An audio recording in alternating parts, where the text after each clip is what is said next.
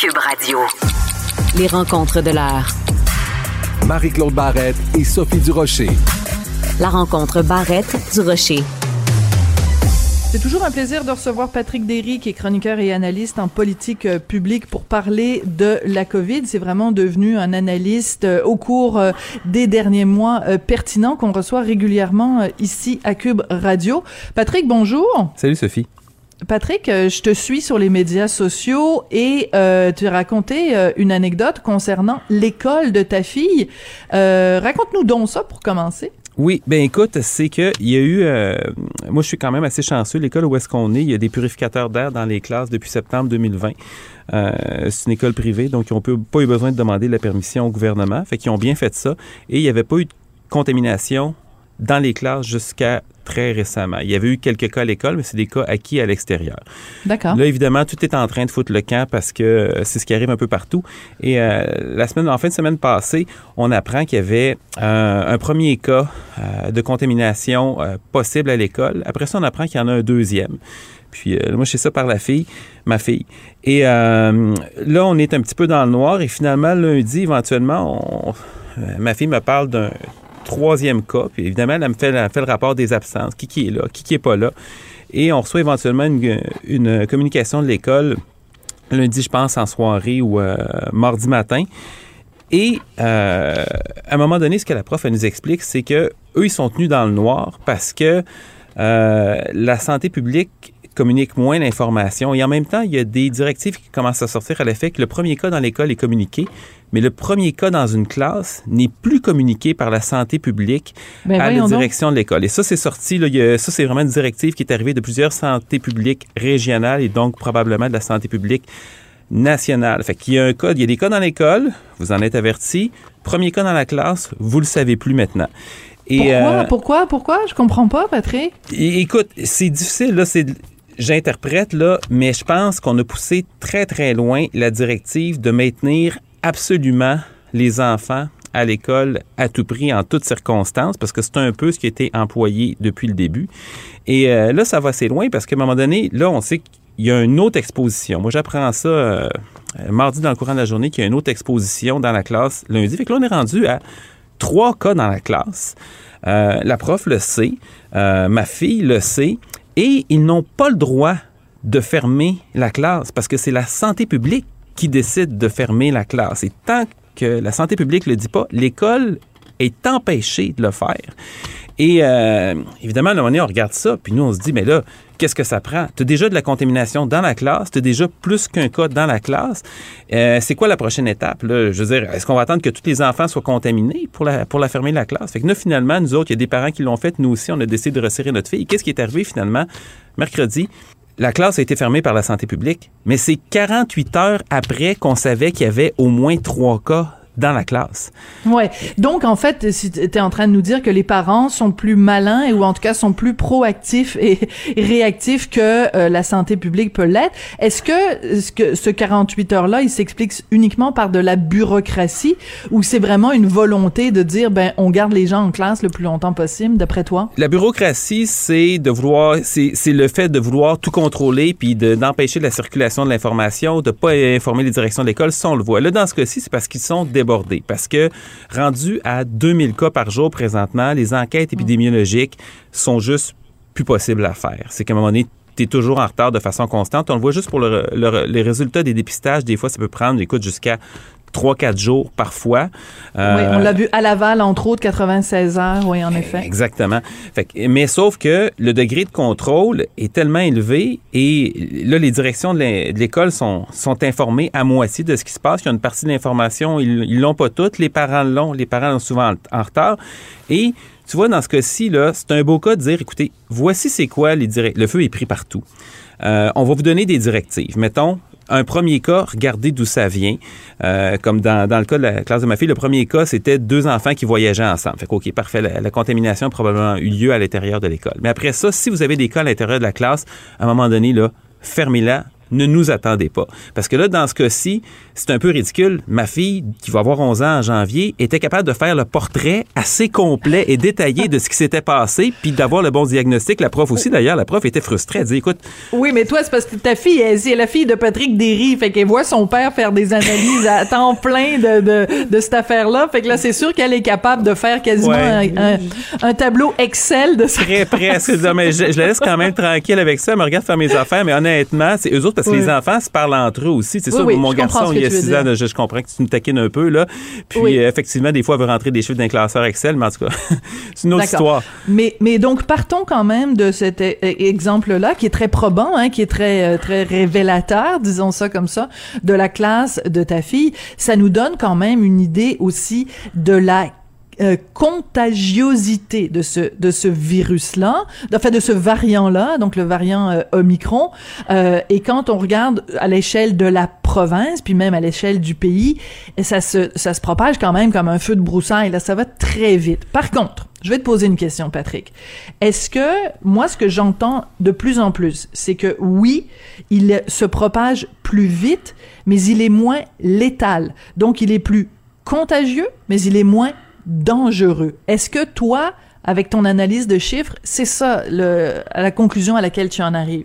Moi, c'est ce que je lis partout globalement aussi. J'ai vu une analyse nuancée qui était intéressante puis qui était euh, vraiment pas alarmiste. En fait, la conclusion était généralement positive, mais il mettait quand, la personne en question dont j'oublie le nom mettait euh, quelques nuances, c'est-à-dire que en Afrique du Sud, présentement, ce qu'on voit effectivement, il n'y a pas beaucoup d'hospitalisations qui sont liées au Omicron, ce qui est une très bonne nouvelle. En fait, les gens sont hospitalisés, puis après ça, on découvre qu'ils sont contaminés au Omicron. Par contre, euh, dans certaines régions en Afrique du Sud, le, taux d'infection, le, le taux de séropositivité, en tout cas les gens qui ont été infectés précédemment du virus, est extrêmement élevé. Des fois, ça dépasse les 80% Donc, il y a une protection su- supplémentaire, si on veut, qu'on n'a pas nécessairement ici. L'autre chose, c'est que les hospitalisations... Oui, mais la protection, la protection qu'on a ici, c'est qu'on a le vaccin. Alors Oui. qu'en Afrique du Sud, ils étaient moins vaccinés, mais il y avait cette euh, immunité donc naturelle et non pas collective. Eh oui. Cette immunité naturelle venant du fait que plusieurs personnes l'avaient eu. Mais Absolument. ici, ce qu'on a, c'est cette protection des deux doses et même dans certains cas des trois doses. Oui, exactement. Par contre, on sait que Pfizer, contre l'infection, est efficace à seulement 30 comme Omicron. Contre Omicron, contre les formes graves, même s'ils sont plus rares, c'est efficace à 70 L'autre donnée que le, chercheur donnait, c'est que les gens qui sont hospitalisés euh, avec Omicron présentement, ils ont en bas de 50 ans. Et ça, ça pourrait s'expliquer parce que la proportion de gens vaccinés en Afrique du Sud aussi est plus élevée dans les personnes qui sont plus âgées. Et euh, cette semaine, il y a quand même eu un premier décès lié officiellement au Omicron en, Angleterre. Et ça fait quand même pas si longtemps qu'il est là officiellement. Donc, tout ça pour dire que oui, présentement, la prépondérance de preuves est euh, que, écoute, ça semble moins problématique, les symptômes sont plus légers, mais on n'est pas encore au point de dire écoute, on va tout l'attraper, puis ça va être fini. Ça se peut que ça soit ça. Peut-être qu'à un moment donné, on va devoir se dire, et là, je fais attention, c'est pas une recommandation, là, mais peut-être qu'à un moment donné, on va se dire, c'est peut-être mieux qu'on l'ait tout lui, plutôt qu'on ait un super Omicron après que lui. Oups, parce que l'évolution peut aller dans deux sens. On sait que généralement, les virus évoluent pour devenir moins dangereux parce que c'est une Oui. forme de survie, mais l'évolution, c'est aléatoire aussi. Fait que c'est pas impossible qu'il y aurait une super version euh, boostée du Omicron, si on veut, qui serait plus dangereuse. Mais pour l'instant, pour l'instant, c'est les formes euh, plus bénignes. Ceci dit, présentement, c'est Delta quand même qui est le gros du problème, là, aujourd'hui euh, au Québec et euh, on n'est pas prêt pour Omicron, mais le problème c'est qu'on n'était même pas prêt pour Delta. Bon, c'est ça. Alors le, le, le terme qui revient le plus souvent, toi, quand tu parles de la situation, puis c'est c'est vraiment un terme qui- que tu as utilisé à plusieurs reprises au cours des derniers mois et qui n'a jamais été aussi pertinent, c'est le cafouillage. On a l'impression quand même qu'on n'a pas été, qu'on n'a pas appris, qu'on n'a pas été assez préparé. À chaque fois qu'il y a une vague qui s'en vient, que le tsunami s'en vient, on, le regarde aller puis on réagit à la dernière minute. Écoute, moi, moi j'en j'en reviens pas. Puis, tu sais, il y a une affaire qui est bien importante aussi parce que si je critique beaucoup, euh, et euh, ces temps-ci, il y a plus d'occasions de critiquer, mais moi, je me suis mis une règle à un moment donné. Si tu critiques après coup, il faut que tu l'aies dit avant. Et il faut que tu l'aies dit aussi euh, assez clairement. Et là, dans ce cas-ci, c'est parce que c'était pas très difficile. Tu sais, à la mi-novembre, quand le gouvernement a décidé de consentir un certain nombre d'allègements, c'est dans les bars, les restos, le- le- la fin du télétravail, on a, on a carrément recommandé de ne plus aller en travail. là. On, retourne en présentiel. Euh, les cas montaient déjà. Les cas montaient déjà. Et là, on était plusieurs à dire, ben voyons, c'est Oui. quoi l'urgence? Toi et moi, tous ceux qui sont double vaccinés, la vie est à peu près revenue à la normale. Tu sais, on va dans un bar, on va au resto, on, voit nos amis, ça va bien, on peut retourner, on fait du sport. Euh, C'était quoi l'urgence pendant que les cas commençaient à monter euh, de donner, de desserrer un peu la vis? Alors, pour deux choses. Un, parce que les enfants étaient sur le point d'être vaccinés. Sais, pourquoi on n'attendait pas, je sais pas moi, cinq, six semaines le temps de vacciner une majorité d'enfants pour pas scraper Noël une deuxième année de suite? Et c'était à peu près unanime chez tous les experts en dehors du gouvernement. On a décidé de monter quand même, puis, ben c'est ça. Ben c'est ça. Mais ce qui est frustrant, c'est que donc on a dit euh, 20 personnes à Noël, on a dit aller en, en, en présentiel et, et ça nous fait faire un cha-cha. Ça veut dire qu'on a dit euh, euh, oui, vous pouvez euh, retourner travailler. Puis là, qu'est-ce que Dubé nous dit cette semaine? Ben non, on recommande le télétravail. D'ailleurs, moi, je fais du télétravail en ce moment. Je suis devant mon, mon micro euh, bien installé dans le confort de mon de mon bureau. Non, mais je tiens, je trouve que c'est important de le dire aux auditeurs que, euh, je veux dire, à Cube, on fait notre part. Quand le gouvernement dit faites du télétravail, si vous le pouvez, ben on le fait. Moi, je, travaille de chez moi. Donc, euh, tout ça pour dire que c'est un tcha-tcha parce que euh, tu fais un pas par en avant que t'aurais pas dû faire qui te force à faire après un pas par en arrière.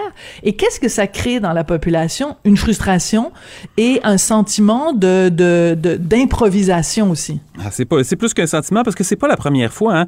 Euh, c'est ça qui est frustrant parce que euh, je regarde par exemple il y a, quelques deux semaines, Monsieur Legault disait ah à 1200 cas, je pense, on va pouvoir passer un beau Noël.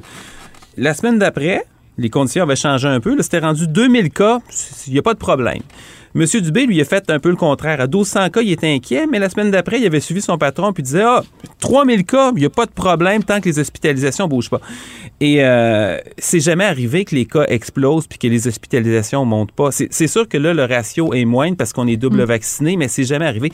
Puis, tu sais, au printemps, là, à un moment donné, M. Legault, il disait hein, le Québec résiste aux variants. Le Québec résiste à la troisième vague. Hein. Hein, Ben il, là. était- il s'était enroulé dans le drapeau du Québec, puis euh, il était monté sur euh, le sommet d'une colline, puis le Québec résiste. Ben, qu'est-ce- comme s'il y avait un microclimat ici, comme si on était le peuple Ben- élu, toi, le, vi- le village d'irréductible gaulois. Ben non, on, Ben, va, on va l'avoir comme tout le monde. la là, résistance, euh, la résistance a duré une semaine. Ben oui, une semaine ridicule. après, on fermait des centaines d'écoles et des milliers de commerces, mais c'est pas juste ça. C'est au début avril, donc tout ça l'espace de quelques jours. Monsieur Legault, une conférence de presse, écoute, j'avais pris des notes, c'était surréel. Il dit ben c'est facile à dire après, hein? on ne pouvait pas le prévoir, c'est surprenant. Il dit, ben non, c'était pas surprenant. Écoute, même l'INSPQ, qui habituellement penche pas mal dans le sens du gouvernement, était sorti de sa réserve pour dire, écoutez, ça n'a pas d'allure. Les mesures sont sont pas suffisantes présentement et le gouvernement est en train de les desserrer. Puis d'ailleurs, M. Legault avait eu cette réflexion tout à fait surréelle en disant, ben on, on s'est donné trois semaines d'air un peu, tu sais, ça nous a fait du bien. Ben non, ça n'a pas fait ça. Ça a fait en sorte qu'on s'est ramassé, on a annulé les efforts des deux mois précédents, puis c'est un peu ça, ça- ça qui, est encore, qui est encore arrivé. Et pourquoi, pourquoi qu'on revire d'abord présentement? Ben c'est les hôpitaux. Parce que nos hôpitaux sont très hypothéqués présentement. C'est quand Ouais, la capacité est, à- est quasiment atteinte. là. La capacité maximale est quasiment atteinte. là. Et, et en fait, et, et plus que ça, parce qu'on n'est jamais revenu à 100% de capacité. Puis, tu sais, notre système de santé en temps normal ne fournit pas. Quand on est à 100% on n'est pas à 100% des besoins. On est juste à 100% de la capacité de fonctionnement. mais on n'est pas à 100% des besoins de la population. On bat des records d'attente pour euh, les urgences et les, Les chirurgies. chirurgies. Ça, c'est en temps normal. Là, on, présentement, on est autour de 85-90% de la capacité parce qu'il y a encore du délestage. Il manque 5 à 10 000 infirmières dans le système, en tout cas selon qu'on le compte. Il y en a qui sont malades, il y en a qui sont partis, il y en a qui sont affectés à des tâches comme la vaccination, par exemple. Fait que quand, en conférence de presse, on nous dit, ah, ben, écoutez, on a 800 lits pour la COVID, on n'est pas dépassé pour la capacité présentement, ben, honnêtement, c'est de la bullshit. Parce que ces 800 lits-là, on les enlève pour autre chose. On n'a pas de marge de manœuvre. Notre marge de manœuvre est négative présentement. Chaque jour, on prend encore du retard pour les examens et les chirurgies. Fait que c'est... on n'a pas les moyens de prendre un seul patient de plus. Puis quand tu parles à des gens qui sont dans le système de santé, puis moi j'ai des échanges réguliers, je connais pas personne qui trouve que la gestion gouvernementale est formidable présentement. Non, ben ça c'est le point le plus le plus important. Écoute, il nous reste trois minutes, puis il faut absolument qu'on parle de ça. Donc, euh, parce que tu m'envoies toujours des petites notes euh, avant de, enfin des longues notes en fait. Je Un peu trop, oui. non, non, mais j'adore ça parce que comme ça, on sait exactement où on s'en va. Il faut se poser la question de qu'est-ce qui se passe, les amis, avec la santé publique, parce que c'est trop arrivé souvent au cours des derniers mois que il y a des, on voit ce qui se à l'étranger.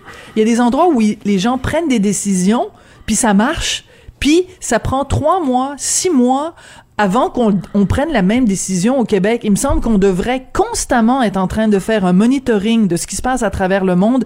Qui a une bonne solution? Levez la main. Ah oui, ça marche chez vous. On va l'appliquer chez nous. Pourquoi ça marche pas comme ça au Québec? Écoute, je le sais pas, mais c'est ça qu'on c'est ça qu'on est plusieurs à faire en dehors du gouvernement. Euh, il y a une question dynamique de bureaucratie, mais tu sais, tu dis, tu dis bien, c'est pas compliqué. C'est chaque fois qu'il y a une nouvelle bonne idée qui pourrait nous aider, tu as une tonne d'experts hors du gouvernement, des épidémiologistes, des physiciens, d'autres qui disent, hey, oui, si on le fait, ça va bien. Mais regarde là, le masque, faux sentiment de sécurité. Les tests rapides, faux sentiment de sécurité. Le passeport vaccinal, on en parlait là, au mois de février-mars l'année passée. Ah, les avantages sont surestimés. C'est Dr Arruda qui disait ça. Les purificateurs d'air, faux sentiment de sécurité. Plus que ça, le ministère de l'Éducation a fait du camouflage, puis la santé publique est restée complètement passive alors que les, mesures de la qualité de l'air étaient truquées. La troisième dose, ah, trop tôt. C'est pas arrivé une seule fois que la santé publique a dit Hey, oui, ça c'est bon, c'est fantastique, on va le oh, oh faire. Oh, oh, oh, attends, il y a une fois quand même où on a été proactif sur quelque chose et les autres après on dit ah oui finalement c'est c'est vous qui aviez raison, c'est euh, l'espacement entre les deux doses quand même. On a décidé au Québec, c'était un pari de la santé euh, publique de dire bon on va donner les doses beaucoup plus euh, rapprochées et et ça a marché. Oui, oui, on les a espacés en fait pour pouvoir vacciner plus de personnes âgées avant. Mais ça, tu vois, ça, c'est exactement... C'est ça, c'est pas les rapprocher, c'est les éloigner, excuse-moi. Mais non, ça va. Mais ça, tu vois, ça, c'est exactement le genre de choses qu'il faut faire dans une pandémie. À un moment donné, c'est dire, on n'attend pas d'avoir des études en double aveugle randomisées qui sortent six mois après. On regarde les conditions générales, sans dire qu'on prend une chance, on prend, en, bon, en bon français, un guesstimate, là, un espèce, un risque calculé, mais calculé. La partie calculée dans le risque est importante. Et on prend l'initiative, puis là, peut-être qu'ils ont réussi quelque chose. Mais là, à part ça, tout ce que euh, la direction de la santé publique répète, c'est garder vos distances puis laver les mains. Je n'en reviens pas qu'on soit encore là-dedans. Là, Écoute, on va se quitter là-dessus, on va se quitter là-dessus, Patrick, mais juste te dire, hier, je suis allée à la pharmacie pour aller euh, chercher des, des, des, trucs. En tout cas, ben, peu importe là, pourquoi je suis allée à la pharmacie. Il y a, ils ont recommencé à l'entrée de la pharmacie. Il y a un préposé qui est là puis qui te force à prendre la petite pompe puis te laver les mains. Mais c'est parce que ça sert à quoi? On le sait que ce n'est pas ça. C'est pas comme ça qu'on se, le transmet. Comment ça se fait que c'est le retour de la pompe à, à se laver les mains obligatoire dans les commerces? J'en reviens pas. On le sait, c'est prouvé, c'est pas comme ça que ça se transmet. On est, on est, c'est ridicule. En tout cas, il y a une espèce de panique. Mais c'est tout le temps qu'on a, Patrick. Fait que, sais-tu quoi? On se parle demain. Bon, tu vas avoir l'occasion de, de, de, finir ce que t'as pas eu le temps de me dire aujourd'hui? C'est bien parfait. Patrick euh, Derry, qui est chroniqueur et analyste en politique euh, publique. On va le retrouver demain.